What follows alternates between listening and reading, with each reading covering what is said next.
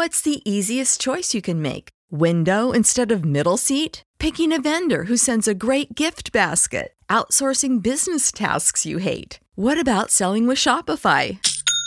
Whether you're selling a little or a lot, Shopify helps you do your thing, however you cha-ching. Shopify is the global commerce platform that helps you sell at every stage of your business. From the launch your online shop stage to the first real life store stage, all the way to the did we just hit a million orders stage? Shopify's there to help you grow. Whether you're selling scented soap or offering outdoor outfits, Shopify helps you sell. Wherever and whatever you're selling, Shopify's got you covered. Sign up for a $1 per month trial period at shopify.com slash try. Go to shopify.com slash try now to grow your business, no matter what stage you're in. Shopify.com slash try. When you need mealtime inspiration, it's worth shopping Kroger, where you'll find over 30,000 mouthwatering choices that excite your inner foodie. And no matter what tasty choice you make, you'll enjoy our everyday low prices, plus extra ways to save, like digital coupons worth over $600 each week. You can also save up to $1 off per gallon at the pump with fuel points. More savings and more inspiring flavors make shopping Kroger worth it every time. Kroger, fresh for everyone. Fuel restrictions apply.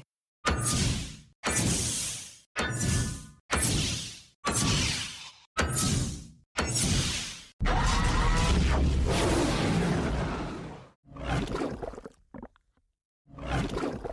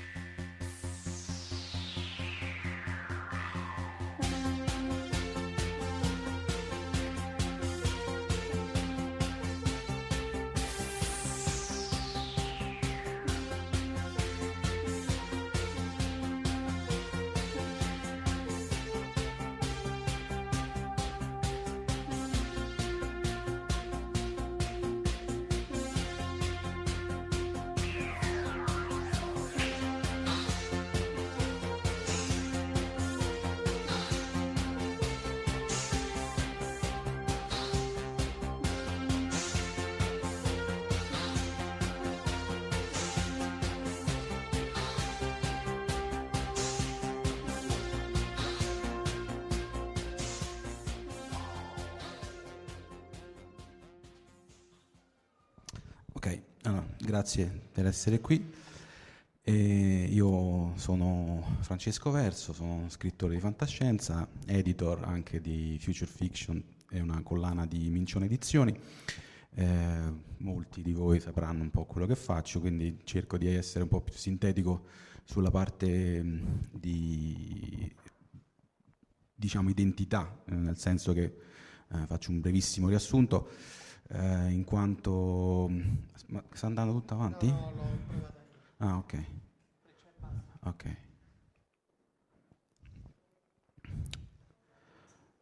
Ok, qua ci sono un po' di pubblicazioni nel corso degli ultimi anni per, per dire che uh, sto dedicando la mia vita ormai da dieci anni alla, alla fantascienza, sia come autore che come editor, scout, giovane traduttore, diciamo, ogni tanto traduco anche dall'inglese. E, ehm, diciamo che la mia passione per la fantascienza ormai è decennale, appunto, e um, si basa proprio sull'idea che eh, l'uso dell'immaginazione sia assolutamente fondamentale e imprescindibile per comprendere il presente. Tanto che eh, volevo mostrarvi questa bellissima slide che mostro quasi sempre, insomma, per eh, rappresentare il significato e il valore dell'immaginazione e della fantascienza nel corso della nostra storia ed evoluzione, a partire dalla eh, paura e la meraviglia eh, in tempi ovviamente gli albori della civiltà, fino a poi arrivare all'illuminismo, eh, dove la razionalità ha preso il posto di quella che era la fantasia e il limite della nostra conoscenza. E l'immagine è tratta da War Shelley che tra l'altro sta componendo una nuova infografica di questo valore e di questo livello tramite crowdfunding vi, vi, invito a supportare il progetto perché è bellissimo. Ogni amante della fantascienza dovrebbe avere questo poster e io ovviamente lo comprerò tra poco. E qui è rappresentata tutta la storia della fantascienza, quindi dai suoi albori, da quella che può essere considerata ovviamente ehm, o il Frankenstein di Shelley, ma a me piace anche parlare dei viaggi di Gulliver come fantascienza sociologica e antropologica, fino poi ad arrivare alle commistioni ovviamente con la novella grotica, con eh, poi la nascita della, uh, delle riviste pulp e si sviluppa, però diciamo vi lascio il piacere della, della scoperta e del, del, viaggio attraverso questa fantastica illustrazione. Uh, oddio, ho sbagliato. Um, ok, in, considerato lo spettro del, del, della, della, fantascienza e del fantastico, eh, quello che ho cercato di pubblicare su Future Fiction è una fetta, eh, nel senso che mh, da, una, da, questo spettro possibile mh, mi dedico soprattutto a un certo tipo di fantascienza che sia propositiva, costruttiva, e che, che sia soprattutto altamente verosimile, cioè che intercetti quelle che sono le tendenze dei prossimi anni eh, e che sia credibile, che in, in, qualche modo riesca a convincere i lettori e chiunque altro a, a, a che quel, quel, futuro potrebbe effettivamente accadere.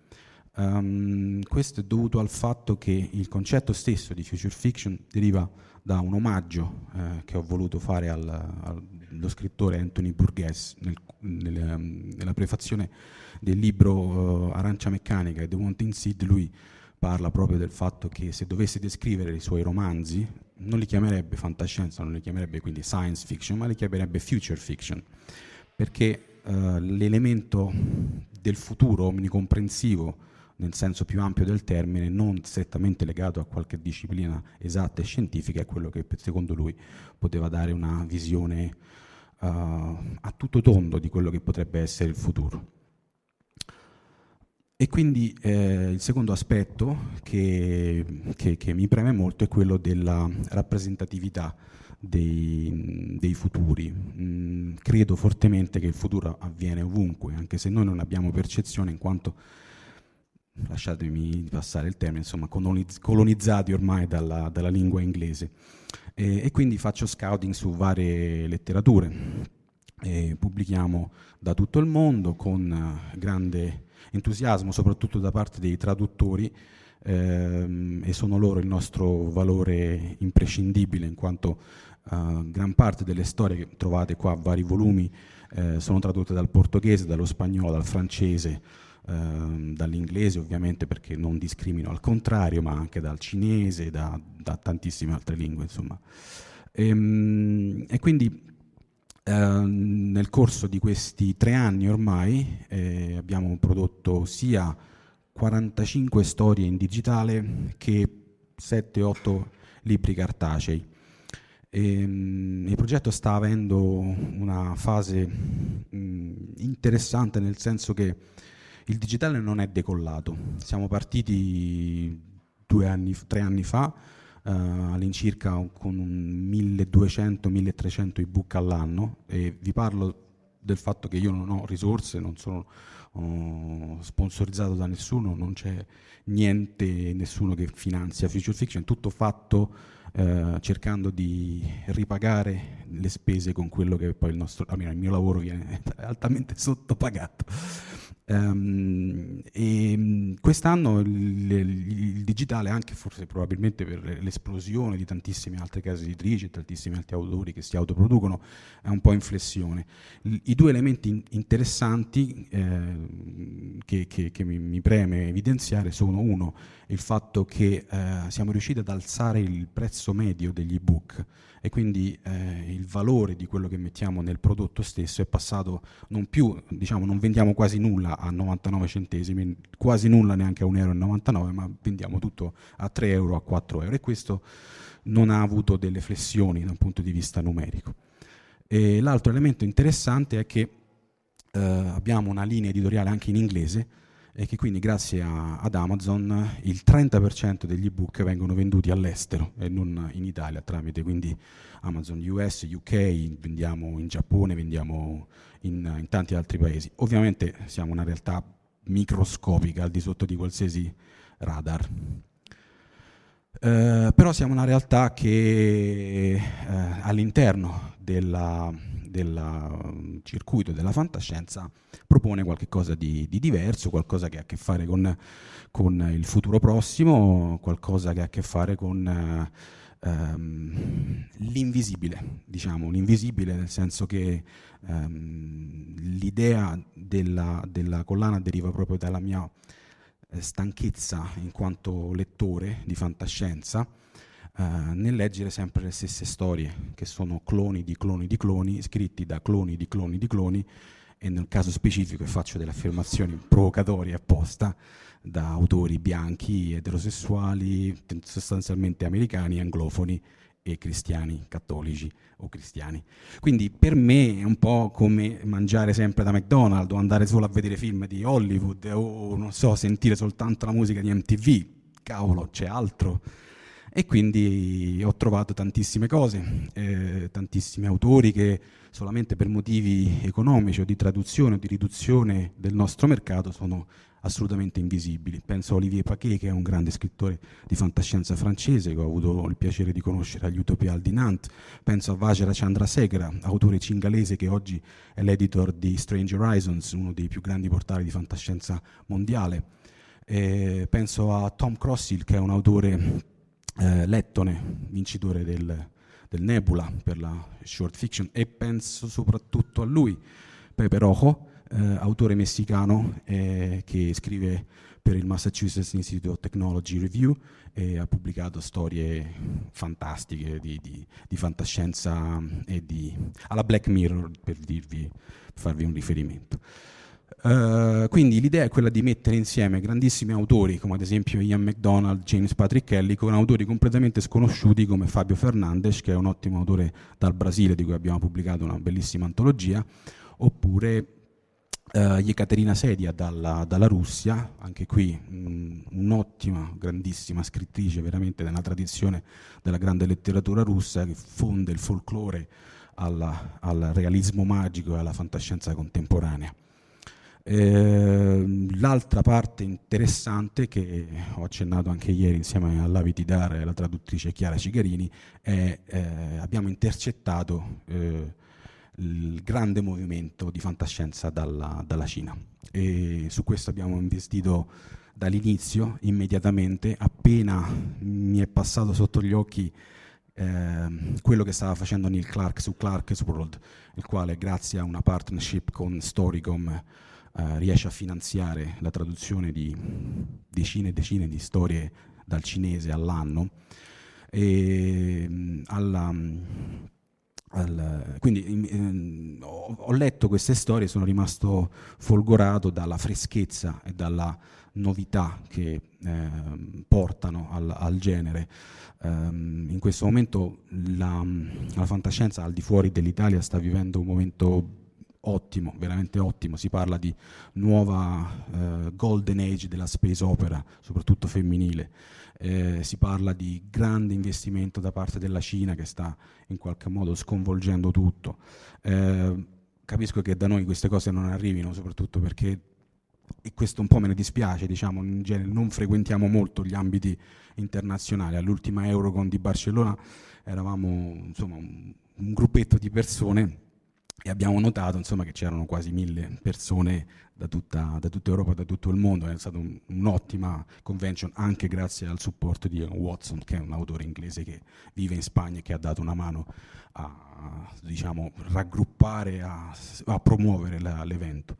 La, la, I cinesi verranno alla Worldcon di Helsinki, sono una quarantina, e verranno vari autori, verrà eh, Xia Jia, eh, verrà Chen Chufan, ehm, verrà Ken Liu, che è un autore sino-americano grazie al quale oggi possiamo leggere in traduzione inglese tantissime eh, opere di fantascienza, non ultimo il vincitore del, del Nebula di, no, Hugo, di eh, no, il Nebula mi pare, eh, due anni fa, eh, Jixin Liu, eh, The Three Body Problem.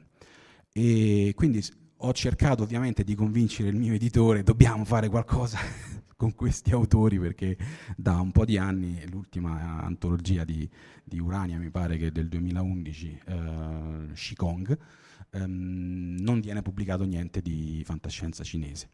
E, ehm, vediamo quanto tempo ha, vabbè, e, ehm, e, quindi abbiamo raccolto un po' di storie che avevamo pubblicato in digitale e l'editore ha avuto l'idea fantastica, secondo me. Io non, non, all'inizio ero un po' scettico, non, non, credevo molto nella possibilità di pubblicare un testo in Italia in cinese, però lei ha detto no, facciamolo anche in lingua originale. E allora da lì, insomma, abbiamo cercato di immaginare a chi potrebbe interessare un testo in, in cinese, visto il fatto che insomma, le comunità cinesi sono piuttosto diffuse ormai ovunque.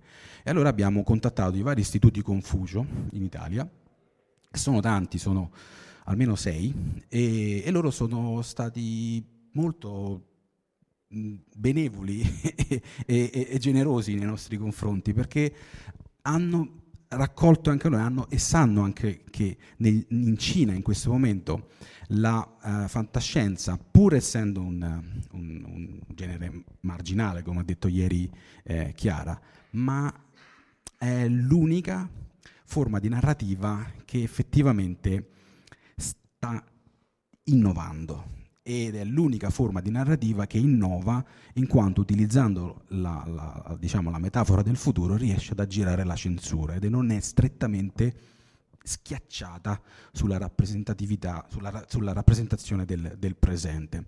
E quindi è interessante e ci sono eh, aperture eh, dicevo ieri che appunto nonostante appunto, sia, ci siano queste aperture c'è anche il discorso della, della, censura preventiva, stiamo pubblicando questo testo in cinese e volendo comunicarlo ai media cinesi ci hanno subito detto sì vabbè però diteci di che cosa parlate che cosa, se ci sono temi delicati, se ci sono questioni eh, contrarie a quelle che è la politica cinese, insomma se ci sono... Eh, motivi per cui non dovremmo eh, dare questa notizia. Mm, speriamo che vada bene, insomma.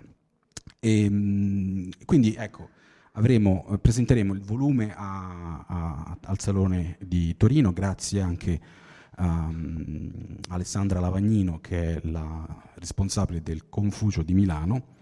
E tutti questi istituti Confuci supportano con preacquisti il progetto e quindi riusciamo a pagare le traduzioni. E eh, anche dalla Cina arriveranno dei, dei, finanziamenti, loro stanno investendo molto, ovviamente non tanto quanto investono nella lingua inglese, potete immaginare che il rapporto tra un portale come Clark's World e, e noi è insomma, mille mila a uno, ecco.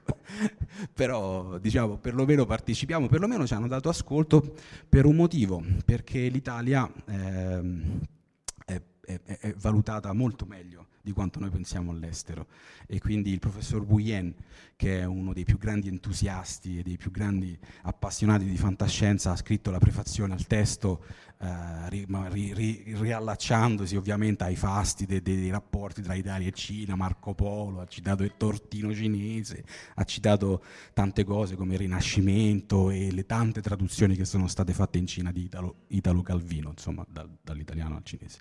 Quindi sto creando un rapporto diretto con, con la Cina, spero di poter fare anche Nebula 2. Ehm, e, e via via ogni anno cercare di proporre almeno direi 5 o 6 sarebbe la forma, eh, sarebbe la grandezza ideale, insomma, anche per, per, quanto riguarda le traduzioni. Spesso in questa, in questa particolare eh, edizione avremo tre storie che sono però mh, passate prima dall'inglese e, e poi verso il cinese eh, e poi verso l'italiano, e, e, una storia che è stata tradotta direttamente dal cinese, questo ovviamente per motivi di costo, però la, una professoressa, la professoressa Varriano dell'Istituto Confucio di, di Napoli ci ha proprio chiesto di venire a fare un workshop sulla traduzione anche alla luce del doppio passaggio. Noi pensavamo, er, eravamo un po' insomma, mh, mm, eh, così eh, spaventati dal fatto che potesse non essere apprezzato questo passaggio verso l'inglese, invece lei ha detto no, perché una cultura così lontana, complessa e difficile da rendere come quella cinese, se c'è un intermediario eh, all'altezza, in grado di, di um, fare appunto da, da, da, ponte culturale come Ken Liu, può anche addirittura essere un vantaggio per la traduzione finale in italiano. E noi eravamo sorpresi da questo perché non ce l'aspettavamo, insomma pensavamo che, oddio, adesso ci, ci, ci massacreranno perché non abbiamo tradotto direttamente dalla lingua originale. Quindi ecco, è, è, è anche qui complessa, non è, non è univoca l'approccio. Um, ok, quindi questo è un po' quello che... Ah, oddio, sono andato avanti. Ah, ecco. E, quest'anno abbiamo fatto un po' di cose interessanti, siamo partiti dall'Africa a dicembre con Tendai Yuchu, un autore dello Zimbabwe, e poi siamo andati in India con Swapna Kishore, eh, un'autrice mh, per cui ho avuto anche dei problemi in quanto il testo, eh, questo è solamente un racconto. Purtroppo, io ne avevo scelto anche un altro che aveva a che fare con i sacrifici rituali che venivano fatti, che vengono fo- tuttora fatti oggi. Ehm, so se sapete insomma, che quando un uomo in India muore la donna deve, deve ah, spesso insomma, viene bruciata viva e lei interpretava, eh, diciamo, utilizzava questo tema molto forte e cercava di creare un, un, un viaggio temporale per cui questo, questo rituale veniva in qualche modo cancellato mi ha scritto dicendo devo ritirare l'opera perché ho un po' di problemi a parlare di questo e quindi purtroppo mi dispiace tantissimo, avevamo già tradotto il testo e per non creare ovviamente problemi all'autrice abbiamo deciso ovviamente di ritirarlo. E poi eh, abbiamo pubblicato Olivier Paquet di nuovo mm, perché è un autore che, che, che, che, mi piace molto, è un autore francese, i cugini se la passano molto meglio di noi, in Francia gli Utopial di Nantes, se vi, se vi capita di andarci, vi consiglio, è un'esperienza veramente bellissima, una delle migliori convention di fantascienza nazionale, nazionale quindi non, non è l'Eurocon, non è la Worldcon, insomma, ma è veramente fatta bene, poi Nantes è molto, belli, molto carina. E, e, poi proprio di questo mese è Gord Sellard. Ecco, Gord Sellard è proprio incarna al meglio quello che è il prototipo dell'autore future fiction. È nato in, in Malawi, è vissuto in Canada, adesso vive da più di 15 anni in, in Corea.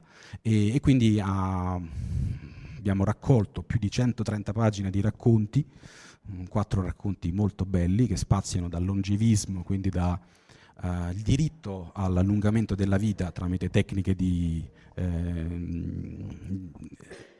eh, manipolazione del, del, dei geni e, mh, mm, fino a diciamo, il terrorismo vegano molto carino, ci sono questi terroristi che attaccano i McDonald's e, e carinissimo. No, no, no, non le faceva, lui lo spinge, diciamo. Infatti non, è molto divertente. E, um, ok, questo è quanto. No, sbaglio sempre. E nei prossimi mesi, nei prossimi mesi pubblicheremo, uh, il mese prossimo pubblicheremo Ken Liu, pubblicheremo, anzi no, prima pubblicheremo uh, Natalia Teodoridou, una scrittrice greca di Salonicco, e, mm, bravissima, vive a Londra e tratta di uh, anche qui fantascienza sempre da un punto di vista femminile ma con uh, uh, grande attenzione alla, ai personaggi. Um, dopo pubblicheremo una nuova antologia di, di Ken Liu in digitale Ken Liu è veramente un personaggio incredibile non so veramente dove trovi il tempo di scrivere e tradurre tutto quello che fa, è pazzesco. E, ehm, e poi faremo un autore canadese, Jean-Louis Trudel, sui cambiamenti climatici. Ecco, questo è un tema che mi preme molto eh, evidenziare perché a fine anno, insieme a Roberto Paura, che vedrete domani, presidente dell'Italian Institute for the Future, faremo un'antologia eh, sui cambiamenti climatici, eh, di cui io curerò la parte di narrativa e Roberto curerà la parte di saggistica. L'anno scorso abbiamo fatto un primo esperimento, un primo tentativo di questo tipo, non sui cambiamenti climatici, ma un'antologia che si chiama Segnali dal futuro, dove ci sono quattro racconti, uno mio, uno di Clelia Farris, uno di Giovanni De Matteo e un altro proprio di Ken Liu. E Roberto ha accoppiato ad ogni racconto un saggio di un, di un esperto di, del, del, tema in questione. Eh, nel caso specifico l'anno scorso si trattava di energie rinnovabili, videogiochi, ehm, trasporti, il racconto di Francesco Grasso. E, ehm, adesso non mi sovviene l'ultimo, uh, no, il viaggio nello spazio era Ken Liu. E quest'anno anche qui stiamo cercando invece di ritagliare proprio un'antologia um, sui cambiamenti climatici ci sembra doveroso anche eh, perché nel, nel, resto del mondo, o almeno negli Stati Uniti, diciamo, eh, si stanno producendo delle... Cioè, c'è proprio un genere che si chiama climate fiction o cli-fi. Ehm, abbiamo già in, pubblicato qualche cosa in questa direzione, nel senso che la natura dell'acqua dell'autrice eh, rumeno-canadese Nina Munteanu e Il cervo di On Creek di Sarah Castle sono già stati pubblicati in digitale e in cartaceo e hanno a che fare con temi come la risorsa eh, appunto del, eh, dell'acqua e i cambiamenti climatici nel Grand Canyon um, per quanto riguarda Sarah Castle. E questo perché l'idea che la fantascienza eh, possa anticipare, ma senza non prevedere, ma in qualche modo costruire degli scenari che siano una, una specie di, di, di um, esperimento, una specie di, di, visione di quello che potrebbe accadere, accoppiandolo con dei saggi, ci sembra il modo migliore per cercare di unire e di avere un approccio interdisciplinare al problema. E nel corso appunto del, di quest'anno saremo beh, a Fiuggi ovviamente, poi al Salone di Torino e a giugno presenteremo alla Eurocon di Dortmund un, un, um, un libro di, della, um, una ricercatrice dell'Istituto di Robotica di Barcellona che si chiama eh, Carme Torras, che abbiamo conosciuto proprio all'Eurocon, e lei eh, scrive sia saggistica che ehm, narrativa e, mh, grazie a un ragazzo che abbiamo conosciuto all'Eurocon che ha tradotto dal catalano all'italiano eh, e poi dall'italiano all'inglese f- eh, faremo un'edizione in doppia lingua sempre nella formula del, dei quattro prodotti in uno cioè eh, saggio e racconto e narrativa italiano e inglese che è un po' una mini collana che stiamo portando avanti già è al terzo, al terzo volume e, ehm, ad agosto ci sarà il grande evento della WorldCon, sono già iscritte 8.500 persone, eh, 5 giorni, dal, no, anzi una settimana intera credo, dal 7 al 14 di agosto. E se qualcuno vuole venire, io vi invito caldamente a partecipare. Ovviamente Helsinki non è la città più economica del mondo, però si può trovare mettendosi insieme. Eh? No, no, infatti. Esatto. E, ehm, mh, sarà un'ottima occasione perché dopo il 2015, dove la Worldcon è venuta a Londra, eh, non so quando torneranno in Europa. Il prossimo anno dovrebbe essere negli Stati Uniti, forse nel 2019 c'è un bid aperto per Dublino. Eh, secondo me è un'occasione eccezionale per vedere veramente quello che succede fuori dall'Italia e vedere che cosa sta accadendo nel resto del mondo. Che, eh, vi, vi, posso assicurare che la fantascienza è, è, è viva. Ecco. Eh, questo non volevo.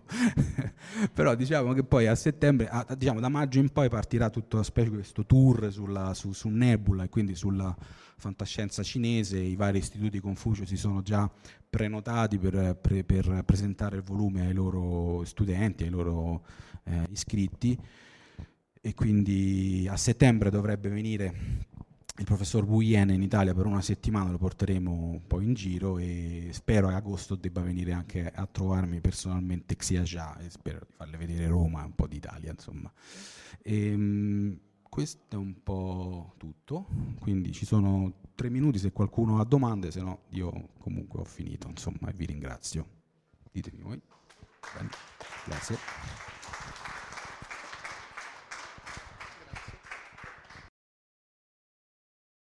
Eh, da, un, da, qualche anno c'è un pensiero da vecchio appassionato di fantascienza che mi, mi torna sempre in testa.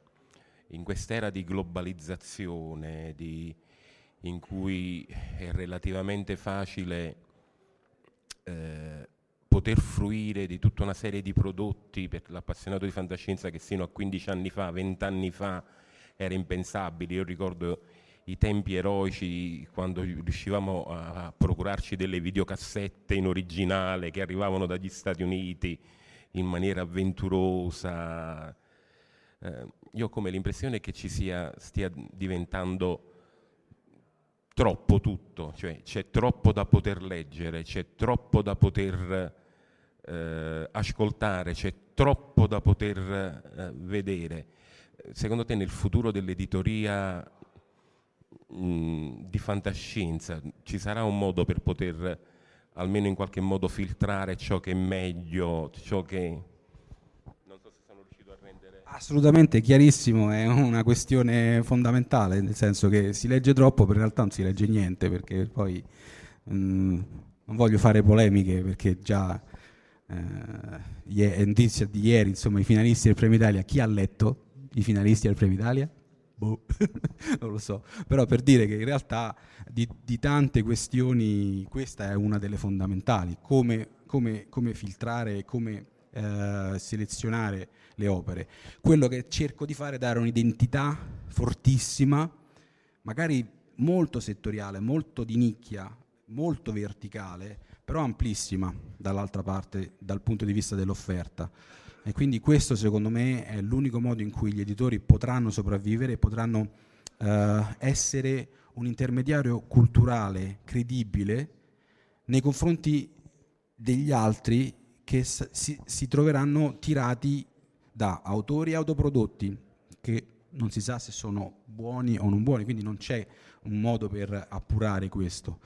E l'unico modo, secondo me, per cui un editore può sopravvivere è quello di fare l'editore, tornare a essere l'intermediario culturale che ha una voce seria, una voce credibile e che ti offre un prodotto specifico. È inutile che io faccia la qualunque come tutti potrebbero fare la qualunque. È meglio puntare su una propria riconoscibilità, una propria identità specifica che da una parte ha un rischio maggiore perché eh, se io faccio jazz, eh, no? eh, gli amanti solo del jazz mi seguiranno, dall'altra però ho la, ho, la, ho la, capacità di attrarre quel tipo di persona e di essere riconosciuto come un, un, un, un diciamo, referente incredibile da questo punto di vista. Io credo questo, cioè gli editori una volta facevano l'editore, non si differenziavano, cioè si differenziavano molto l'uno dall'altro poi eh, è stata l'esplosione del, dell'industria editoriale per cui tutti vanno adesso alla ricerca di, di, di, di qualche cosa, no? si, si, sovrappongono molto. Se uno guarda le linee editoriali di, non so, collane come Stile Libero o qualcuno che fa Fazzi o quello che tutti fanno tutto in qualche modo, no?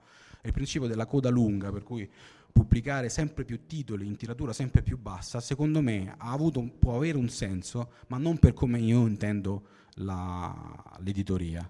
Per me è molto meglio fare meno a fare meglio, cioè curando i titoli uno a uno e cercando di, di parlarne, di promuovere. Questa è l'idea. Vi rubo soltanto un millisecondo per dire che una delle novità di quest'anno è l'abbonamento a Future Fiction. È un modo per eh, sostenere i traduttori e chi lavora dietro la redazione. Eh, con 20 euro potete avere tutte, diciamo 12 uscite, a volte sono anche 13, in digitale, eh, avere lo sconto sul libro cartaceo del 10%, se avete un Kindle vi spediamo noi ogni mese il, eh, l'ebook direttamente sul vostro apparecchio, altrimenti dovete scaricarlo, se avete un Kobo o altri, diciamo tutto quello che è diverso dal Kindle, andare sul sito e scaricarlo con un codice univoco. Eh, se volete sostenerci siamo, vi ne saremo grati.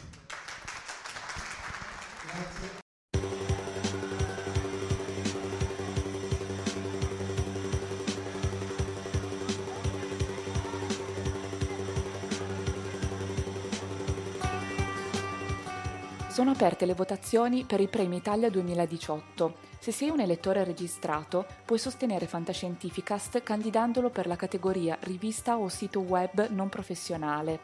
Ogni anno, dal 1972, il Premio Italia riconosce le eccellenze della fantascienza e del fantasy in lingua italiana.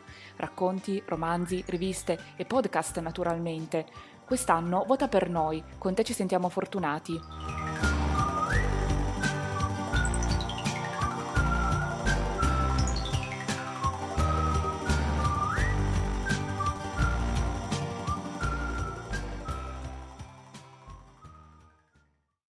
Presento Gianpietro Casasanta che eh, appunto adesso vi racconterà la sua esperienza di, eh, in un altro pianeta, eh, lo definirei, un pianeta che a differenza dei pianeti di Trappist One di cui ci ha parlato Marco Casolino è invece molto più vicino a noi, ma allo stesso tempo ha dei problemi di raggiungibilità e di eh, vivibilità che lo rendono una, un, l'ambiente più ostile che c'è sul pianeta Terra per l'essere umano. In realtà non è un ambiente in cui l'essere umano può vivere. Io mm, sono un paio d'anni che mi imbatto casualmente per, eh, nell'Antartide perché ehm, ho avuto un incontro con una collega eh, che poi, poi spiegherà com, diciamo, qual è il rapporto che si chiama Chiara Montanari che ho presentato a Milano e ho, ho, ho avuto modo l'occasione di cogliere come ci sia un grosso parallelo tra la passione per la fantascienza, la, il racconto della, de, de, della vita ex, extramondo e il racconto della vita sull'Antartide. Antartide come un mondo ostile in cui ogni passo va misurato, eh, il racconto di tutti reduci, li chiamo reduci dall'Antartide che ho sentito, è quello di, eh, di una lotta per la vita continua. Eh, però appunto adesso non vanno io perché io non ci sono stato, mi piacerebbe tanto, li tantissimo, ma credo che nella vita non, non, sarà, non avrò mai questa occasione, per cui lascio la parola a Gian Pietro che comincerà a raccontarvi e poi eh, vedremo, insomma, discuteremo insieme di questa esperienza. Grazie. E soprattutto grazie per l'invito, è la mia prima volta lì, devo dire sono molto emozionato essendo un appassionato di fantascienza da sempre. Nel 2015 ho passato un anno a Marte Bianco, rimanendo completamente isolato dal resto del mondo con una piccola crew di altre, di alt- eravamo in tutto 13, quindi di altre 12 persone. Ho passato più di un anno, 12 mesi e 3 settimane in Antartide, 9 mesi durante il lungo inverno, quindi durante la notte antartica, in cui siamo rimasti completamente fisicamente isolati. Nessuno va, nessuno viene, per nove mesi, inclusi i 105 giorni, giorni di notte. Questa è una delle più classiche carte dell'Antartide, di solito non si fa così, si mette la coda a sinistra e si definiscono le direzioni, nord, sud, est e ovest, perché in realtà è sempre tutto sud per cui abbiamo bisogno insomma, di definire delle, delle, delle, una posizione geometrica convenzionale. L'Italia è presente in Antartide, poi vi dirò un po' meglio come, eh, con due diverse basi. Mario Zucchelli Station sulla costa antartica dalla metà degli anni 80 e dalla, dalla metà degli anni 2000 con Concordia, 1200 km dalla costa, più di 3000 metri sul livello del mare, che a causa delle temperature corrispondono a 4.000, eh, come stare sul Monte Bianco. Temperature che durante l'inverno possono scendere al di sotto degli 80 gradi centigradi. Concordia è anche l'unica base internazionale di tutta l'Antartide. Se vedete, le bandierine sono soltanto nazionali, a parte Concordia, che appunto ne ha due, e il 50% della, della stazione è francese, è una stazione di fatto italo-francese ed è l'unica stazione internazionale di tutto il continente antartico e una delle sole tre stazioni presenti all'interno del continente. Le stazioni sono in tutto più di 60, quasi tutte sulla costa, tranne appunto Concordia, Vostok, russa, e qua Sao Paulo, che è costruita esattamente in corrispondenza del Polo Sud. Quindi qualora voleste calpestare il Polo Sud non potreste, c'è una base. Come vi dicevo, siamo in realtà presenti in Antartide dalla, dalla prima metà degli anni Ottanta, quando è stata costruita la base Mario Zucchelli, ma il PNRA, il Piano Nazionale di Ricerca in Antartide, in realtà è nato nel 1985, cioè l'anno, l'anno prima dell'inizio della, della costruzione. Tutta questa avventura nell'esplorazione scientifica eh, dell'Antartide comincia in realtà nel 1957, cioè in occasione dell'anno geofisico internazionale che ha dato una potentissima spinta alla nostra, alla nostra disciplina, persino in Italia, una, una stranezza peculiare, ha dato una po' forte spinta alla nostra disciplina. Nel 1959 è stato creato il, tra- il Trattato internazionale eh, antartico, poi rafforzato d- dal Protocollo ambientale di Madrid nel 1991. E, ehm, cominciamo con Zucchelli a Baia Terranova, sul mare di Rossa, all'epoca si chiamava Baia Terramode, eh, Terranova appunto, prima della morte di Zucchelli. E eh, tra il 99 e il 2005 ci si è messo un po', l'Italia costruisce base Concordia a Donzy, sul plateau, assieme all'Istitut Polar Français Émile Victor. E ehm, per quanto riguarda la sola controparte eh, italiana, la, l'amministrazione ha tre teste, c'è la CSNA che detta le linee programmatiche e valuta i progetti scientifici sottomessi, il CNR che si occupa della programmazione e del coordinamento scientifico e l'Enea che invece si occupa della mh, programmazione logistica, quindi delle attività logistiche necessarie a stare in un ambiente mh, così challenging. soltanto sopravvivere in Antartide di per sé è una sfida. Le altre attività, le altre attività sono un surplus in qualche modo. E ancora un po' un'ultima slide di noiosa, diciamo, sull'organizzazione italiana in Antartide. Qua vedete un po' la struttura, questo triangolo equilatero di 1200 km circa di lato. C'ha Zucchelli, la base italiana, su un vertice, Donzy, Concordia e qua giù DDU di Manderville. E questo spiega perché Concordia è proprio in questa posizione, insomma, è equidistante dalle due basi e può essere rifornita eh, rapidamente. Una foto di Zucchelli, una foto di Concordia e lassù avete la nave, la nave italica che se non erro è andata in pensione quest'anno o ci va il prossimo. Arriviamo sul plateau. Concordia si trova a Domsi, che è situato nel plateau mm, orientale dell'Antartide, a 3233 metri sul livello del mare e a 1200 km circa dalla costa. Nonostante sia composta quasi interamente d'acqua, sono tre, più, di 3, più di 3 km di ghiaccio, nonostante sia composta quasi interamente eh, di, di, acqua, è in realtà il deserto più secco al mondo. L'acqua è tutta solida. Le precipitazioni liquide sono completamente assenti. Quando piove, vi piove in testa ghiaccio. Si chiama diamond dust. E, mh, essenzialmente si passa direttamente dalla fase gassosa del vapor d'acqua a quella, a, quella, a quella, solida, il processo inverso della sublimazione. È uno dei luoghi più freddi e più remoti al mondo. D'estate la temperatura media è attorno ai meno 30 gradi centigradi. D'inverno arrivate a punte sotto i meno 80. La minima del mio anno è stato meno 81,4.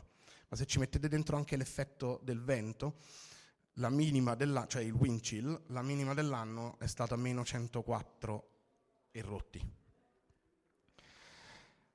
Non c'è in queste condizioni, in queste condizioni, e questa è la ragione per cui l'ESA la chiama mm, White Mars, Marte bianco, non è possibile, non è possibile vita, quasi. Quasi l'eccezione sia noi ovviamente, quindi non è possibile vita se non in modo assistito e questo include le piante e i batteri. C'è uno specifico esperimento dell'ESA che conduce a sua volta un programma invernale che ha come oggetto noi, in effetti, l'equipaggio. Ehm, c'è uno specifico esperimento dedicato invece ai batteri, ehm, cioè alla, alla, ricerca di batteri estremofili durante, durante l'inverno, l'inverno, antartico. Queste caratteristiche, che poi vedremo un po' più in dettaglio, defin- mh, che poi vedremo un po' più in dettaglio, che mm, mm, stabiliscono di fatto un'analogia spaziale, costituiscono un analogo, un analogo spaziale. E mm, ce ne sono pochi sulla Terra di posti del genere, cioè di posti in cui viene studiato costantemente l'isolamento. Mm, questo è quello più, mm, considerato più, più realistico soprattutto per le condizioni di isolamento profondo. Vi faccio termine di paragone. L'ISS, una stazione spaziale internazionale, può essere evacuata in 24 ore. Quando dico che siamo rimasti nove mesi in isolamento, dico isolamento vero. Noi possiamo essere evacuati in nove mesi. Tutte le emergenze, i problemi che possono nascere, che possono nascere anche di ordine medico devono essere gestiti in loco. Dunque, climatologia, diciamo, un po' de- sì, climatologia, insomma, meteorologia che climatologia, un po' del, del, del luogo. L'estate va dal 9 novembre all'8 febbraio, più o meno, sono date indicative. L'inverno dall'8 febbraio al 9 novembre. 90 giorni di luce 24 ore su 24, dopodiché avete alternanza giorno-notte con delle, una giornata di 24 ore che assomiglia vagamente a quello, a quello che abbiamo nel resto, nel resto del mondo, infine 105 giorni consecutivi di buio e di isolamento. L'ultimo tramonto lo vedete in genere attorno al 3 maggio. Per la prima alba dovete aspettare attorno al 9 agosto, per noi è stato l'11, in effetti. La temperatura media, come vi dicevo prima di estate, è di meno, sopra i meno 30, meno 36, quella media invernale è di meno 64. La base è costituita da due cilindri sollevati dal suolo con dei pistoni idraulici per, in, per, impedire lo sprofondamento col tempo all'interno del ghiaccio, che è esattamente quello che è successo alla base russa di Vostok, per cui in qualche modo abbiamo imparato dai russi e studiato un sistema diverso per, per la costruzione della base. Uno è dedicato alle attività calme, ci sono i dormitori, gli uffici, la radio room, l'ospedale, l'altro al, alle attività più hardcore in qualche modo, cioè tutte quelle legate alla, alla sopravvivenza fisica, che vanno dal, dalla mensa, quindi dal semplice mangiare, fino a, mm, alla nostra, la vedete qua, fino alla nostra power station. E è stata costruita tra il 99 e il 2005 e mm, negli anni successivi, tut- quindi tutto oggi, durante l'estate viene utilizzata anche questa zona qua, che è quello che chiamiamo campo estivo, utilizzato appunto d'estate, un insieme di container riscaldati e quando il, il, numero di persone in base arriva attorno alle 80 unità siamo costretti ad utilizzare anche delle tende opportunamente riscaldate ovviamente.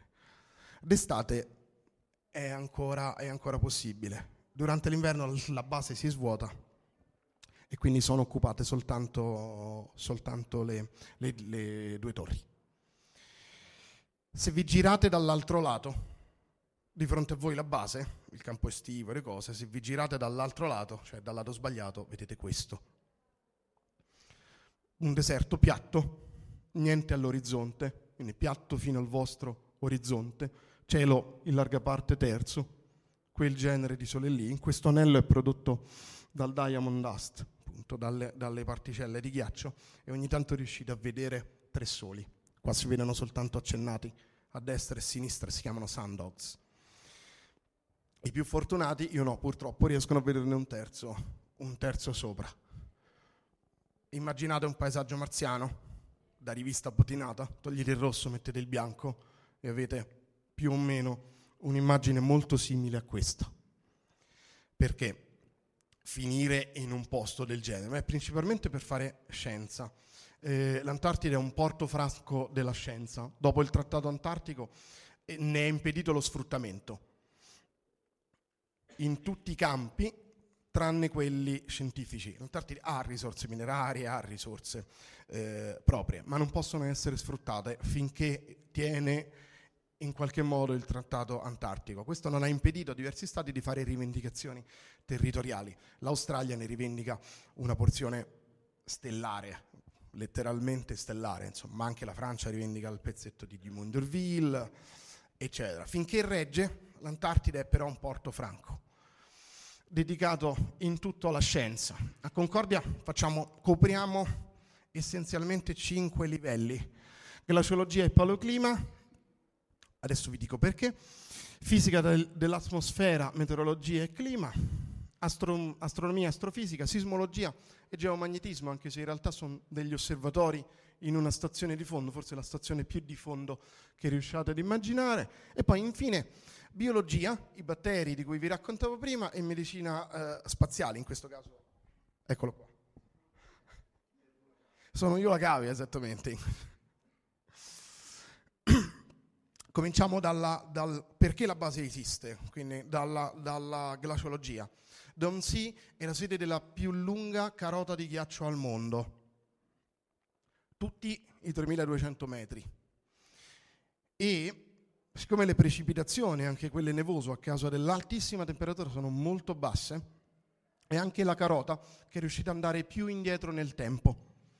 Sono arrivati ad 800.000 anni, nella ricostruzione della storia climatica del pianeta negli ultimi 800.000 anni. E, ehm, è partito quest'anno un nuovo progetto per arrivare a un milione. Si arriverà ad 800.000 dritti filati, dopodiché si scaveranno con attenzione gli ultimi 200.000 per arrivare ad un milione di anni nel, nel passato. Qua vedete in alto a sinistra un pezzo della carota, ovviamente non si estrae tutta per intero, sono 3 km di ghiaccio. Quindi c'è il carotatore sulla sinistra e la carota che sta uscendo, questa è una sua sezione. Attraverso l'analisi delle particelle d'aria intrappolate è possibile ricostruire l'andamento della composizione chimica dell'atmosfera nel passato, cioè negli ultimi 800.000 anni. E da qui anche determinare, attraverso analisi isotopiche di, di, dell'ossigeno, in larga parte, determinare la temperatura. Qua vedete un grafico degli ultimi 800.000 anni, caldo sopra, freddo sotto, e questo qui è il pezzettino della, della CO2, l'ultimo punto ovviamente corrisponde alla fine della, della carota che è stato nel, 2000, nel 2000, 2004. Come vedete, per quanto riguarda la CO2, non, ha, non ci sono molti altri punti nella storia del pianeta in cui questo valore qui è confrontabile. Ad oggi, ad oggi quindi aggiornando con i dati anche degli ultimi 12 anni, possiamo dire che negli ultimi 800.000 anni non c'è mai stato un altro momento nella storia geologica del pianeta in cui la CO2 ha raggiunto i valori che raggiunge oggi. E questa invece è la, è la temperatura, in questo caso è proporzionale alla temperatura. In questo caso invece, come vedete, ci sono stati periodi del pianeta in cui il pianeta è stato, è stato più caldo. Questo è il sito internet rubato così com'era, è uno screenshot di Beyond Epica Oldest Eyes, che è appunto il progetto, lo potete trovare tranquillamente in rete, che eh, eh, aggiornerà la storia climatica. Questo è già un record, 800.000 anni è già un record. Verrà aggiornato nel corso dei prossimi anni. Um, Oldest Eyes è, è, è, è, già in vigore, quest'anno hanno fatto i primi lavori legati a questo tipo di progetto durante l'estate e con questo arriveremo ad un milione di anni nel, nel passato. La glaciologia è tuttora una delle eh, eh, discipline più sviluppate su plateau. Ehm, per capire bene quali sono, mh, quali sono, gli accumuli di neve, voi immaginate che la datazione, in, la, la datazione degli strati viene proprio fatta grosso modo così, cioè voi dovete sapere in base all'accumulo in base a dove avete trovato gli oggetti, qua, lo strato da quanti anni si trovava lì, quindi dovrete sapere quanto accumula e poi tenere in considerazione la uh, compressione dello strato dovuto al peso del ghiaccio uh, sovrastante. Si fa, si fa, abbastanza bene, ovviamente meglio caratterizziamo il, le precipitazioni che avvengono sul plateau, meglio comprendiamo i fenomeni di accumulo, di trasformazione legati ai cristalli di ghiaccio, legati quindi all'accumulo di neve sia a suolo sia in precipitazione. Questi sono dei banchini, quindi la neve analizzata qua è eh, in sospensione a circa un metro, un metro, da terra. Tenere questa roba a un metro da terra anche durante l'inverno non è proprio agevolissimo. Insomma. E questa analisi viene fatta tuttora a mano, cioè non ci sono metodi automatici, bisogna uscire tutti i giorni, guardarli, in realtà non li si guarda, li si fotografa e poi l'operazione si fa, si fa al caldo. E, ehm, d'inverno le precipitazioni sono ovviamente pochissime, ma si esce uguale per, per, controllare. Poi non li vedete in questa foto, ma qua ce ne sono due a terra. E questa è una delle mie immagini. Quando pensate a un cristallo di neve, pensate a una faccenda più o meno esagonale fatta come un frattale, no? Insomma, quindi cristallo esagonale su cui si monta un altro cristallo esagonale. Ecco, non è proprio così. I cristalli di neve sono circa una sessantina in tutto. Questi sono quelli che trovate in larga parte quando le temperature si abbassano, cioè riuscite ad avere soltanto cilindri, croci, stelle, comunque figure, composizioni di cilindri, neve, mm, neve eh, eh, particellare, insomma, rotta dal vento, e eh, piastrine, piastrine, eccola qua su, piastrine ed altre cose che in questa foto si vedono bene perché, male perché sono molto più piccole ovviamente de, de, dei, mm, dei cilindri. E questi sono snow pit, ci servono per caratterizzare la temperatura e la densità nel primo metro di neve. Questo è uno snow pit invernale fatto a circa meno 70 sotto zero. In queste condizioni facciamo soltanto il primo metro e poi profili di temperatura e densità della neve ogni 10 centimetri, carotando proprio, cioè prendendo piccoli campioni di neve e poi pesandoli eh, in laboratorio. Questo è uno snow pit estivo che aveva anche delle misure di chimica, quindi è stato scavato tutto a mano, insomma, ma in questo caso siamo arrivati a 4 metri di buca in sei, in sei persone e, e, ci sono voluti più o meno, più o meno due giorni. E questa foto è fatta da Lorenzo Moggio che ha fatto il TED con me nell'ottobre scorso ed era il poveretto che era lì seduto sulla buca e doveva scrivere quello che, quello che rilevavo io e eh, diciamo eh, complementarmente, ma non solo, eh, c'è tutta una parte legata alla meteorologia e alla fisica della, dell'atmosfera. Come forse avrete sentito, l'Antartide è un, un hotspot climatico. Per cui quello che succede in Antartide, anche dal punto di vista eh, climatologico e meteorologico, è destinato ad influenzare sul lungo periodo l'intera storia del pianeta perché Concordia è dotata di un osservatorio astronomico e astronomico, meteorologico, c'è anche quello, di un osservatorio meteorologico. Quindi qua abbiamo palloni sonda, questo è semplicemente il laboratorio, eh, radiometri per la caratterizzazione dell'albedo sia a, a, a bassa quota, quindi sia, sia a 30 metri eh, dal suolo, eh, strumenti per la determinazione dell'aerosol, le particelle, a Roma la vedete come, come sabbia, quando vi, quando vi piove sulla macchina no? e vi insozza la macchina, ma in realtà più in generale si tratta di particelle, anche quelle emesse dal traffico, che vanno quindi dalla, mh, dalle, mh, dal traffico fino agli eventi di sabbia, di sabbia sariana e qua c'è una VS Milos che è una centralina meteo che vi dà anche l'altezza base eh, delle nubi, questo diciamo più o meno soltanto per monitoraggio. E, ehm, questa è una slide che più o meno riepiloga il bilancio di radiazione. A che, a che, cosa servono questo tipo di misure? Questo tipo di misure servono a capire come cambiano i bilanci energetici del pianeta. Bilancio energetico è semplicemente quanto entra, quanto esce, tutto qua. Qual è il contributo dei gas serra, delle nuvole, e eh, del particolare atmosferico, che, mh, mm, del particolare atmosferico, cioè dell'aerosol, che sul sistema agisce proprio come, come una, fis- una mh, mm, eh, forzante.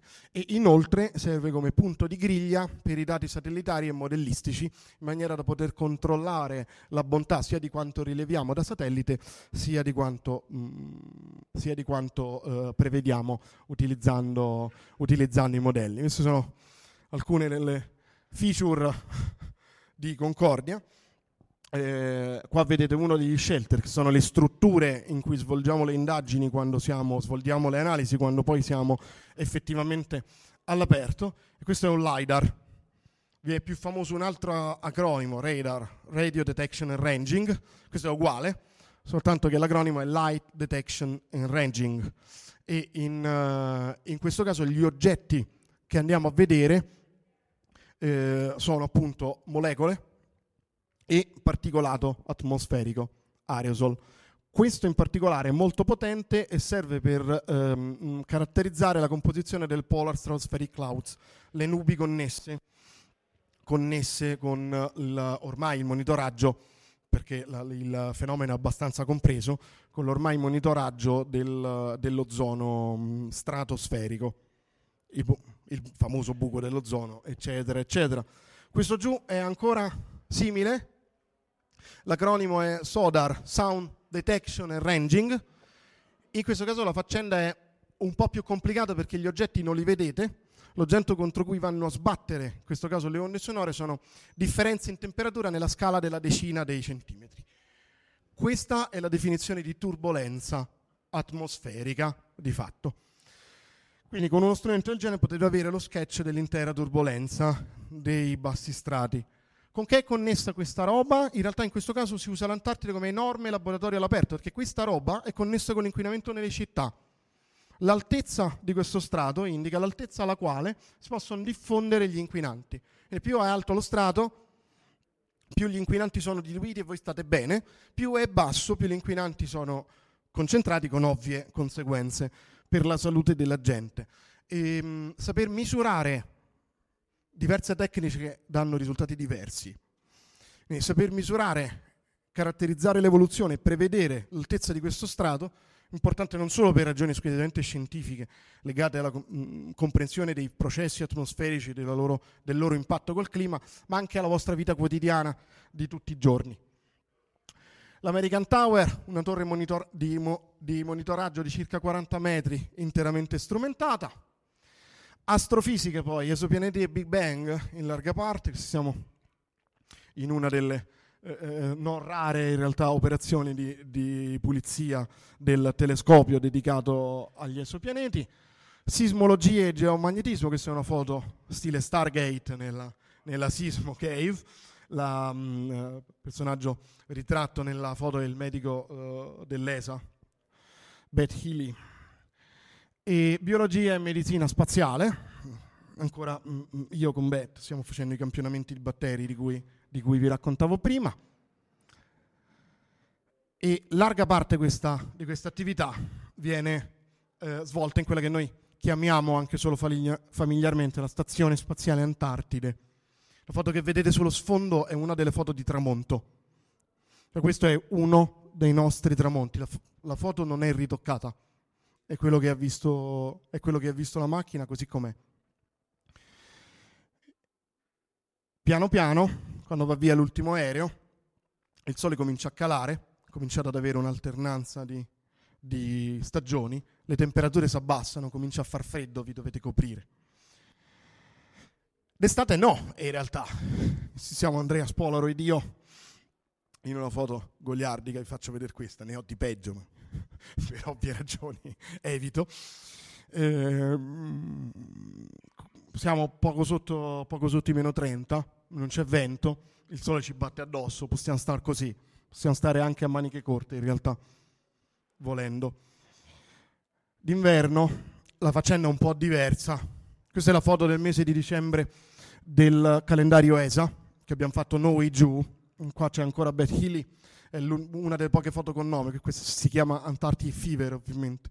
Questo è il LIDAR, qua vedete chiaramente la via lattea e la base sullo sfondo durante i periodi diciamo autunno-primavera, ma soprattutto durante i 105 giorni di notte, le condizioni raggiungono livelli veramente proibitivi, sia dal punto di vista ambientale, cioè l'ambiente diventa veramente estremo, veramente challenging, sia dal punto di vista psicologico e sociale, perché rimaniamo soltanto in 13 e dobbiamo sopravvivere completamente isolati, fisicamente isolati, le comunicazioni funzionano bene incluso, incluso internet, limitato ma sufficiente. Nove mesi di isolamento fisico totale dal resto del mondo, nessuno va, nessuno viene, voi siete lì da soli. E lo sapete, c'è qualcosa che ve lo ricorda in testa. E dovete sopravvivere con sole altre 12 persone, vi piacciono o no, non li scegliete, ve li trovate giù, vi incontrate anche prima una sola volta per qualche giorno all'ESA, poi non li vedete più finché non non approdate là. C'è un processo, c'è un processo di selezione mh, di, di que- cioè si assembla una squadra in maniera tale che si possa, che in qualche modo a tavolino si possa armonizzare queste persone. Ecco no, c'è ecco. un processo di, di, selezione anche fisica, con screening molto molto profondi e, e anche chiaramente sia psicologica che psichiatrica, ma la Crio di Concordia non viene selezionata come team per cui eh, eh, in un posto in cui andare d'accordo diventa un'esigenza vitale, ognuno ha il suo ruolo, ognuno ha il suo mestiere, metà di questo personale è tecnico, è dedicato alla sopravvivenza dell'intera, dell'intera crew. Sì, poche, ma ci sono. Noi ne avevamo tre, in realtà. La, la, platea in realtà è quasi completamente monogenea, ci sono stati inverni con soltanto uomini. E le dinamiche in quel caso sono completamente diverse, pare. Due, un medico di ricerca, Beth Healy e Antonietta Roveran, che invece era il medico della base un, chi- un chirurgo di emergenza. Eh sì, sì, questo è più o meno lo scopo. C'è anche, mm, scusa, c'è anche, la curiosità, mi hanno raccontato del fatto che ci siano guardie mediche che possono anche essere ingegneri, la, la somma della sfiga è se vieni curato, medicato, tamponato per emergenza da, una, da, da un ingegnere o da, una, da, uno scienziato X, perché in quel momento è lui tutti, delegato. Tutti noi, no, in esatto. realtà tutti noi abbiamo un corso di primissimo soccorso per cui siamo un, po' addestrati anche a soccorrerci a vicenda. E eh, part, durante l'inverno parte del personale era eh, in realtà anche personale di sala, eh, avete l'infermiere di, di Concordia qua davanti. Io ero l'assistente di mh, Antonietta in caso di necessità, non l'ho mai fatto, per fortuna, soprattutto del paziente, e mor- nonostante tutto questo la mortalità a Concordia è zero quindi al momento mi sento di poter dire che è il posto più sicuro al mondo in cui, in cui andare. Tutti, anche quindi dal punto di vista psicologico e sociale, ehm, Domsi Concordia rappresenta un analogo spaziale. Riepilogo rapidamente le varie componenti, le varie, mh, i, vari, i vari punti, dopodiché immagino che cominciate ad essere affamati, sto arrivando pericolosamente all'ora del pranzo. L'ambiente ostile ne abbiamo già parlato, questa è una foto con aurora bore- con australe, il fenomeno è il medesimo, ma insomma, essendo all'emisfero sud la chiamiamo aurora, aurora astrale. E questo è lo screenshot del nostro minimo annuo preso dalla nostra centrale metro, come vedete meno 81,4 di temperatura, se calcolate quella eh, percepite, wind chill, cioè se mettete dentro anche il vento, arrivate a meno 93, però come vi ricordavo in realtà il minimo storico, eh, il minimo nel mio anno almeno di wind chill è stato meno 104 e rotti. Ed ero fuori a meno 104 e rotti. Ho fatto casino col pad. Grazie. Una slide. Ok. Nove mesi di isolamento fisico significa avere risorse militari molto molto limitate. E questa è una foto delle nostre risorse, cioè i container di stoccaggio del, del, anche, anche del cibo. Averli fuori significa che voi usate i freezer per scaldare gli alimenti, perché li portate a temperature superiori a quelle a cui di solito vengono conservati. Insomma. E cos'è questa? Qua giù. Magari, no, no, scherzo, magari perché non avremmo bisogno di portare carburante con mezzi che vi farò vedere. Questa qua giù sembra un mare, è l'ombra della Terra. Il sole è talmente basso che la Terra riesce a proiettare un'ombra sulla sua stessa atmosfera. E questo è come arrivano le risorse, insomma, con 2-3 traverse che partono di solito dalla stazione francese di Dumont-Durville, cariche di vettovaglie, ma soprattutto cariche di carburante. Il cibo lo porti sempre, il carburante è assolutamente fondamentale. Eh, durante il mio anno in Antartide abbiamo avuto solo un blackout abbastanza più lungo di, di, di 10 minuti, è durato circa 30-40 minuti e in quel momento la temperatura in base, è, noi siamo così in base, la temperatura in base è tra i 21 e i 23 gradi. Dopo 15-20 minuti ho cominciato a sentire freddo e la temperatura della base si era già abbassata e questo era solo il tempo necessario per fare lo switch tra il generatore che si era rotto e uno dei due generatori di scorta. Isolamento i nove mesi, questa è una foto dell'ultimo aereo in partenza alterazione del ciclo giorno-notte. Questa faccenda vi rende parecchio nervosi. Eh, non c'è luce. Gli ultimi dieci giorni di buio sono stati un po' complicati anche proprio dal punto di vista dei rapporti, anche tra le persone che andavano più d'accordo in base, perché non si riesce a dormire, capita di, di, di, di, non si riesce a dormire in modo ragionevole, capita di dormire 12 ore, di non dormire affatto, oppure di dormire un'ora e però svegliarsi come se ne aveste dormite 9, salvo poi ovviamente crollare a metà della giornata. La deprivazione sensoriale, bianco, piatto, sterminato, senza vita. Voi siete confinati in un chilometro dalla base, più in là non c'è niente. Nessun suono tranne quelli che producete voi e il suono di sottofondo dei generatori della base. Nessun evento meteorologico in larga parte, non nevica quasi neppure. Confinamento, infine, solo in 13, entro un chilometro, larga parte della vita ovviamente avviene in base. Gli spazi calpestabili saranno 300 metri quadri di tutta la base. Voi siete là dentro con altre 12 persone.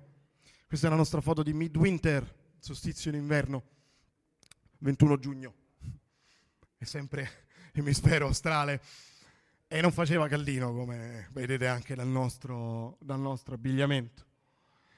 E allora potreste chiedervi come si resista a una roba del genere, però in fondo vi faccio notare che non è molto diverso da quello che passate voi tutti i giorni, perché in fondo nemmeno, uffi- nemmeno negli uffici n- normali le, il personale è reclutato come crew, come squadra, no? Insomma, ognuno viene assunto singolarmente per le proprie capacità. Anche in ufficio siete confinati, non è che andate a fare spesa, uscite, andate a fare jogging, insomma, siete là otto ore, c'è la pausa pranzo. La nostra pausa pranzo era l'uscita c'era ovviamente anche il pranzo, tutti insieme, una regola fissa. C'era, la nostra pausa era all'uscita dalla stazione, ti fai un giretto, ho visto gente fumare sigarette a meno 70, perché a un certo punto devi uscire dalla base, full stop, non c'è un'altra soluzione. Devi uscire dalla base, devi uscire da quelle 12 persone con cui vivi e non hai altre soluzioni che prendere scapponi eh, e uscire da lì. Fa meno 70, ci si fuma una bella sigaretta, anche in compagnia a meno 70. Non è comodo, ma in qualche modo il ristoratore è anche quello. Così come sono ristoratrici le pause in ufficio, la macchinetta del caffè, no? Quando... E allora la differenza dal punto di vista sociale più sostanziale con una classe scolastica, lo dico alle scuole ovviamente, anche questo, con un ufficio, quindi con i colleghi che non vi piacciono, il capo che rompe, tutte le situazioni classiche cioè di stress di quest'epoca è nel tempo. Voi all'ufficio tornate a casa ogni sera, da scuola si torna a casa generalmente dopo pranzo. Ecco, da Concordia tornate a casa dopo nove mesi. E in questo caso avere a che fare, avere buoni rapporti con le persone che avete intorno non è una questione di carattere, è un must è sopravvivenza, dovete, ognuno è funzionale alla base e se voi fate qualcosa che non va, ba- basta un'inezia, l'acqua concordia è riciclata quasi tutta, tranne quella che beviamo ovviamente, tranne quella che beviamo e che usiamo per i denti, l'acqua è riciclata. Se fate qualcosa che danneggia le membrane osmosi, l'idraulico, che è uno solo, che ha dovuto passare la mattina a ripulire la faccenda, ve lo fa notare a pranzo. C'ha ragione, ovviamente, ma ve lo fa notare a pranzo. Per cui voi siete lì e l'idraulico è, è, è voi siete qui e l'idraulico è lì. Insomma, e non è che gli potete dire che non è successo niente. Perché quello è arrivato tardi a pranzo perché ha dovuto ripulire tutto. Insomma. E così vale per ogni singola cosa, da questa fino a blackout causato per sbaglio dall'elettricista su uno degli shelter che mi fa saltare l'intero shelter medio, devo riavviare 281 strumenti. Non sono 281, per fortuna. Cucina un cuoco. Avevamo noi un cuoco siciliano, Luca Figara. Sì. Anche? Pros- prosperità? Ah, lunga vita e prosperità. Beh, non, era, non, è molto prospera la situazione, ma insomma tendenzialmente. No, è vivo, è vivo ancora, per fortuna. Ehm, mm, quindi eh, la gestione del conflitto diventa assolutamente essenziale. In questa, nelle situazioni di confinamento forte, di isolamento profondo, capisci davvero che i problemi vanno affrontati guardando i problemi e ignorando quasi completamente le persone che li stanno discutendo, che addirittura ne sono causa. I problemi vanno affrontati direttamente risolti per quelli che sono. Chi ha fatto cosa non importa più. Chi ha fatto cosa non è importante, è importante che le macchine di riciclaggio dell'acqua non si rompano, non il fatto che Tizio o Caio per sbaglio ha fatto qualcosa. Più in generale, la sopravvivenza in un posto del genere, una buona sopravvivenza in un posto del genere, è connessa con un'idea semplicissima, cioè con la piena consapevolezza che negli ambienti veramente estremi, la stazione spaziale, Marte, Concordia, ogni singolo pezzo, ognuno di noi, ognuno di voi non vale veramente nulla, se non in rapporto, in sinergia con tutti gli altri. O sapete lavorare in squadra o sapete lavorare in sinergia con tutti gli altri e soprattutto con le persone che non vi piacciono oppure semplicemente non, sovra- non, non sopravvivete o se lo fate non sopravvivete bene. Se lo chiudo con questa, che è un'altra foto di White Mars che include sole e visto che era il Deacon mi sono permesso una citazione di fantascienza che è Every day I go outside and look at the vast horizons just because I can, che è una citazione di, di The Martian, come immagino voi tutti saprete meglio di me. È una citazione, io ho visto questo film tornando dall'Australia. E, um, avevamo provato a vederlo a Concordia in streaming perché ce l'avevano regalato un gruppo di ricercatori statunitensi dell'ESA, ma non eravamo riusciti ovviamente a vederlo in streaming, era il primo film che ho visto, il primo film che ho visto appena, appena rientrato. E questa frase mi ha colpito molto, perché nonostante tutto, nonostante le condizioni fisiche difficili, psicologiche difficili, l'Antartide, così come c'è il mal di deserto, c'è il mal d'Antartide, cioè l'Antartide è una roba strana che finisce per entrarti nell'animo e finisce per mancarti il giorno stesso in cui metti piede fuori dal, dal continente è un po' come Marte per The Martian, davvero, insomma, per cui molti di noi ogni tanto andavano fuori e guardavano il nulla per decine di minuti finché il freddo non era troppo, non c'era nessun motivo tranne il fatto che potevamo appunto farlo. Grazie per la pazienza.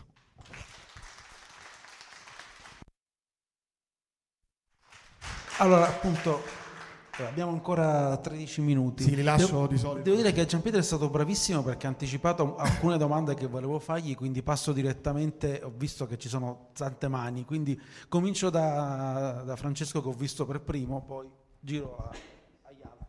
Io ho due domande, magari anche un po' banali e triviali. Allora, una è qual è il percorso per arrivare diciamo, dall'Italia eh, in Antartide, proprio le tappe, come, come ci arrivi? Okay. E la seconda è per compensare appunto tutta la deprivazione sensoriale, l'isolamento, le difficoltà. Quale attività di intrattenimento, di passatempo? Immagino che non lavoriate 24 ore su 24 proprio no. te. Ecco appunto, quali sono le attività per uh, svagarsi? Non so, fate, fate battaglie de, di neve o cose di questo tipo? Ragazzi, com- Comincio dalle battaglie di neve, che è una roba interessante perché Concordia è molto secca, quindi non si riescono manco a fare le palle di neve, manco quello poi fa. Ehm, ed è alla lunga è frustrante, cioè non riesci nemmeno a tirarti una palla di neve, insomma. Però ogni tanto in condizioni atmosferiche particolari si formano delle grosse palle che si chiamano Yuki Marimo. Quelli riesci a tirartele volendo. Insomma ma è piuttosto, piuttosto, raro. Io non ne ho visti che più grandi di così, insomma, anche se Igor Petenko, che è il mio collega, lavoriamo tuttora insieme all'Istituto di Scienze di Atmosfera e del Clima a Roma Tor Vergata, ne ha trovati anche di, di, queste dimensioni. Igor ha fatto l'inverno prima del mio, sempre a, a eh, Domzi. In Antartide si arriva in diverse maniere. La via più facile è in aereo. Roma-Londra, Londra-Dubai, Dubai con scali diversi ovviamente, ma prendete questo Dubai, Australia, Australia, Antartide. Zucchelli, sì.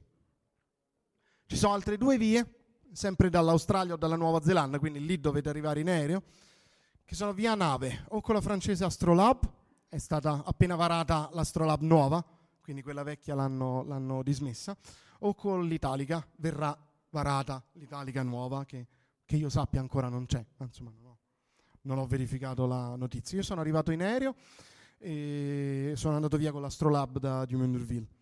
Mm, in aereo sono arrivato alla base australiana di Casey. si può anche arrivare in altre basi, io sono arrivato a Casey, c'è chi è arrivato a McMurdo, che è la base antartica più grossa, Mac- McMurdo è veramente una città, più di 100 persone durante l'inverno, per capirci. E Concordia, a Concordia si lavora molto ed è estremamente consigliabile farlo, perché vi tiene, limita le relazioni, intanto, e in una situazione esplosiva è importante perché ognuno di noi lavora tendenzialmente da solo, quindi limita le relazioni, vi tiene impegnati, non vi dà tanto tempo per pensare. Si lavora tanto. I momenti più difficili sono stati durante la settimana di Wind Winter, che è una settimana di ferie, diciamo. Ferie non ci sono, però c'è un rilassamento delle attività in qualche modo e ci sono molte attività di gruppo. I conflitti più forti sono nati lì, quindi sono nati quando avevamo più tempo libero del necessario. Per il resto c'è più o meno tutto quello che volete, un tavolo da biliardo, durante il mio inverno è stato, abbiamo, io sono un appassionato di boccette, che è un vecchio gioco, e lo, anche tutta la base adesso, più o meno, abbiamo fatto il primo torneo antartico di boccette invernale. Abbiamo, anche un tavolo, abbiamo ovviamente anche le stecche, un biliardino, ping pong, una palestra piccola ma molto ben attrezzata, due PlayStation, una Wii, mh, mm, eh, videoteca, biblioteca, Ehm, sia in uh, sia materiale proprio, libri e fumetti di carta, molti dei quali francesi, eh, sia ovviamente in digitale. Insomma, mh, mm, ce n'è veramente, il, il palco è, è, veramente, è veramente molto molto ampio.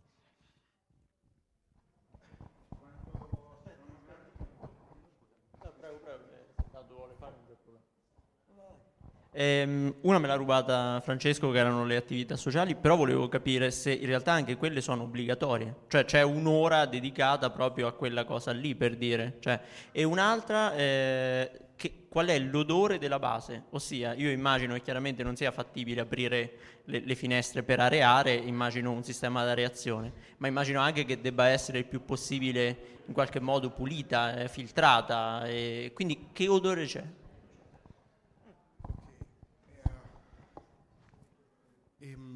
Dunque, ehm, parto, parto, dall'odore. Che odore c'è? Eh, che odore c'è in Antartide? In Antartide non ci sono odori, quindi tutti gli odori che voi sentite sono quelli legati alle vostre attività. Sono odori molto molto familiari, dipende da che parte della, della base state. Sentite odore di kerosene nella, nella power station, per esempio, di olio, sentite odore di cucinato verso, verso le cucine, sentite odore, le cucine, sentite odore di stantio a base, ma dopo un po' vi assicuro che gli odori scompaiono del tutto, quindi non ve li ricordate, non ve li ricordate più. E una delle sensazioni più forti che avete è dopo aver lasciato, se tornate in nave, se tornate ad Hobart in Australia, è Hobart è in un uh, golfo pieno di eucalipti. Ed è l'odore di eucalipto che dal mare vi investe forte probabilmente non lo sentite, non lo, sen- non lo, sentireste così forte se non fosse stati in Antartide, ma vi assicuro che è proprio overwhelming, è, è proprio mm, strabiliante. Qual era l'altra, scusami? Ah, no, no. Eh, dipende molto dalla, dalla, crew, ma in Antartide non ci sono orari, tranne quelli che vi date voi. E noi abbiamo stabilito uh, come obbligo assoluto per tutti pranzo e cena insieme. Quindi la crew si do- doveva pranzare e cenare insieme, assolutamente. E, ehm, mh, per quanto riguarda gli odori, la base è anche molto molto pulita. Facciamo turni di pulizie e la, la, mh, mm, insomma, tutti i bagni vengono lavati una volta al giorno, insomma, per cui si cerca di mantenere il più alto standard di igiene possibile, nonostante l'assenza totale in realtà di agenti patogeni, tranne quelli che ti porti appresso, no? che, che vivono in equilibrio con te. Ciao, io avrei un paio di domande. Una prima è quale, qual è stato il momento più critico, se vi è capitato, a parte quella blackout che è successo, eh, se c'è stato un momento veramente critico e come l'avete affrontato? Eh, fortunatamente no, nel senso non abbiamo avuto momenti veramente critici, siamo riusciti a diluire le tensioni nel tempo quindi ad affrontare le cose piano piano. Dal punto di vista tecnico, il, lo staff di Concordia, almeno nel mio anno, ma mi pare anche negli altri anni, era eccezionale. Quindi insomma siamo, siamo riusciti a cavarcela. Giovane, giovane, ma molto bravo. Uh, quindi siamo, siamo, riusciti a cavarcela bene, non abbiamo avuto vere e proprie criticità, tranne appunto il blackout che vi raccontavo prima. Io ero sveglio in quel momento, sono sceso giù ad avvisare il capo tecnico e che era già sveglio e già in power station. Cioè, stava, mm, era all'ingresso della power station. Quindi stava, stava, già andando, io avevo fatto due piani di scale, insomma, per dirvi il livello di risposta. Um, la mia domanda, quanto sono grandi le cabine e di che colore sono le pareti, se sono verniciate di colori diversi? Le pareti sono verdi, sono quasi tutte verdi e il soffitto è crema diciamo, e le cabine sono, ve lo do in, in metri, non l'ho mai misurato, sai, non mi è mai venuto in mente, da qui, da qui a là, più o meno, con una finestra in fondo, sono doppie, ma d'inverno vengono usate singole, a sinistra avete il letto, il secondo letto sopra si può girare per avere più spazio, a destra avete scrivania armadi, subito all'ingresso avete due armadi messi di qua e di là e una sedia. È stretto ma confortevole a lunga. La base italo-francese, c'è una lingua ufficiale? Sì, l'inglese. Che nessuno di noi parla, è la cosa divertente. Allora, ah, no, è, è, la cosa divertente perché gli, gli italiani parlano eh, inglese in modo tanto pessimo quanto i francesi, che addirittura dicono di, di parlare il franglais. Eh, nel nostro caso in realtà si parlava inglese perché c'era Beth, che è inglese, e in più c'era un collega svizzero, si chiama Marcus Wildi, che si occupava dei progetti di astronomia ed era uno svizzero tedesco. Quindi insomma l'inglese diventava must.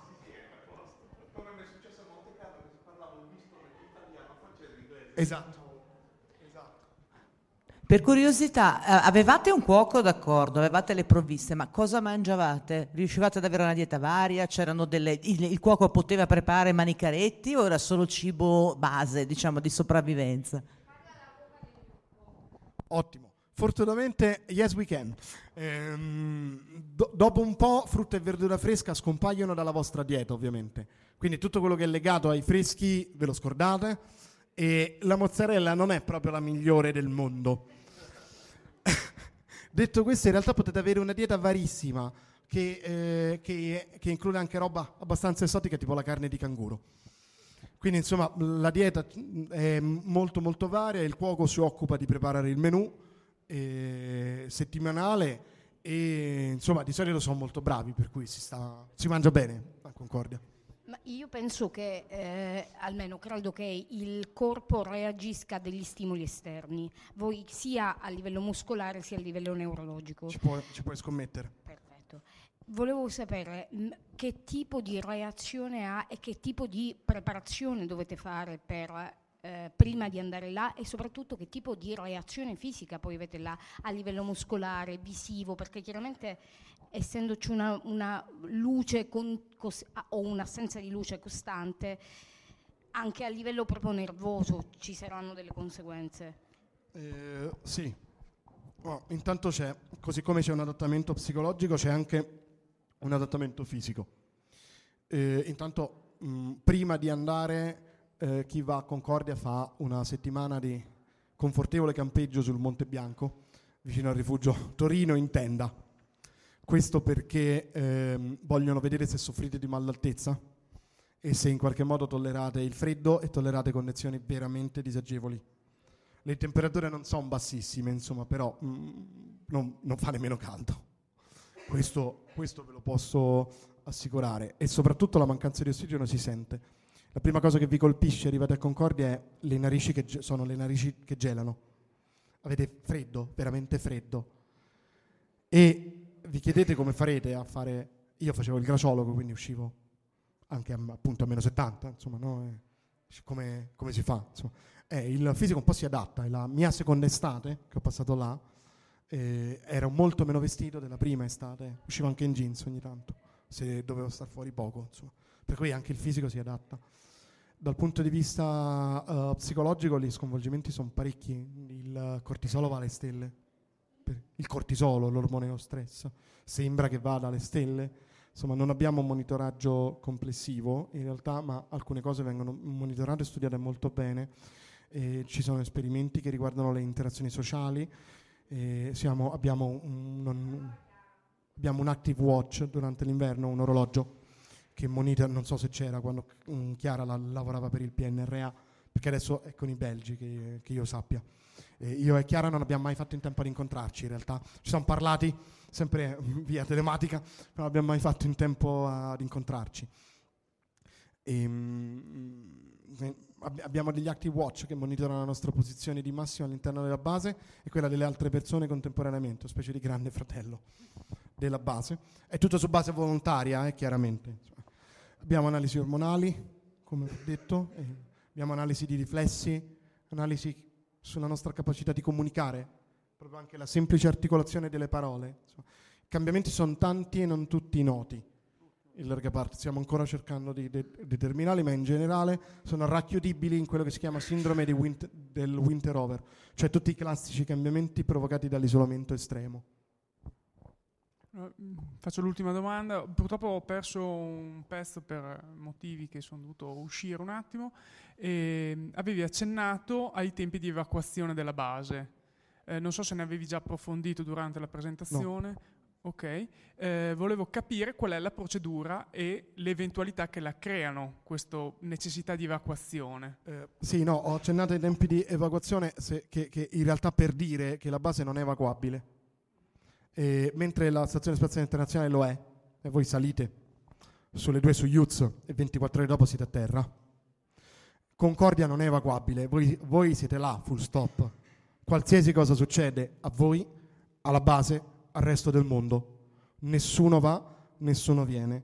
Quest'anno, l'anno scorso, durante l'inverno scorso, l'inverno è appena cominciato a Concordia, in Antartide. Durante l'inverno scorso eh, gli americani sono riusciti a effettuare un eh, salvataggio a South Pole in un periodo piuttosto inoltrato, anche grazie a delle condizioni favorevoli. È stata la prima volta che qualcuno veniva evacuato. A Concordia fa più freddo, non sarebbe stato possibile. E semplicemente non evacui, stai là, gestisci le tue emergenze sperando che non succeda mai nulla di grave, sperando, lavorando perché non succeda mai nulla di grave e eh, si diventa molto saggi in Antartide, si diventa molto cauti in Antartide. Quando sai che nessuno ti può venire a pigliare, si diventa molto molto eh, cauti e di solito, insomma, però il medico fortunatamente non ha un grande affare. Bene, è finito il tempo e ringraziamo tutti, ringraziamo Grazie Gian. Pietro. Grazie a voi per l'invito. Avete ascoltato Fantascientificast, podcast di fantascienza e cronache dalla galassia. Una produzione Recast Media Factory. Da un'idea originale di Paolo Bianchi e Omer Serafini, con il contributo cibernetico del Cylon Prof Massimo De Santo. Potete seguirci ed interagire con noi sul nostro sito recast.media, su Facebook alla pagina Fantascientificast, su Twitter sul profilo Chiocciola Fantascicast, sul nostro canale telegramati.me barra Fantascientificast, sulla nostra community telegramati.me barra FSC Community. Se siete particolarmente timidi potete utilizzare la vecchia, cara e affidabile posta elettronica, scrivendoci all'indirizzo fantascientificast-media, Tutte le puntate sono disponibili sul nostro sito, su Apple iTunes e su Spreaker all'indirizzo podcast.recast.media. Se volete potete lasciarci una valutazione a 5 stelle su Apple iTunes ed offrirci una birra romulana o un gotto esplosivo pangalattico sostenendoci tramite una donazione PayPal o Patreon utilizzando gli appositi pulsanti sul nostro sito. Fantascientificast è una produzione amatoriale, non si intende infrangere alcun copyright i cui diritti appartengono ai rispettivi detentori. Autorizzazione SIAE 56125359. Nessun byte e nessun tribolo sono stati maltrattati durante la produzione di questo podcast. L'equipaggio di Fantascientificast vi augura lunga vita e prosperità e vi dà appuntamento alla prossima puntata lungo la rotta di Kessel.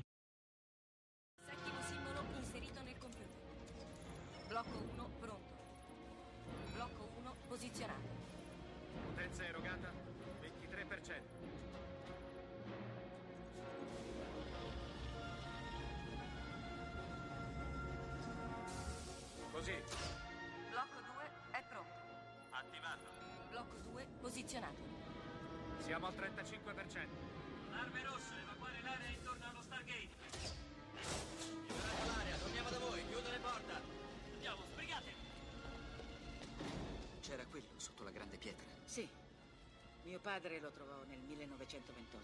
È fatto di un minerale che non si trova sulla Terra. Blocco 5 posizionato. 75%.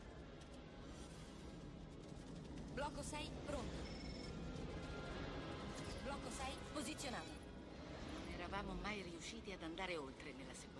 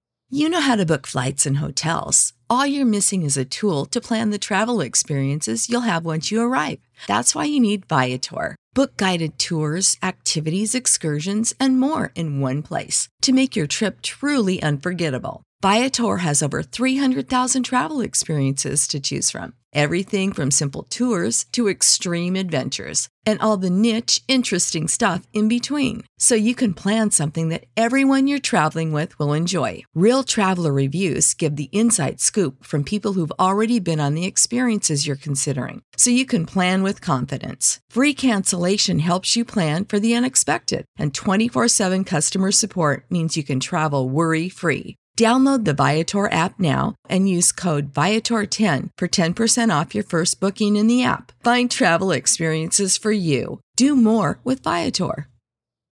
When you need mealtime inspiration, it's worth shopping Kroger, where you'll find over 30,000 mouthwatering choices that excite your inner foodie. And no matter what tasty choice you make, you'll enjoy our everyday low prices, plus extra ways to save, like digital coupons worth over $600 each week. You can also save up to $1 off per gallon at the pump with fuel points. More savings and more inspiring flavors make shopping Kroger worth it every time. Kroger, fresh for everyone. Fuel restrictions apply.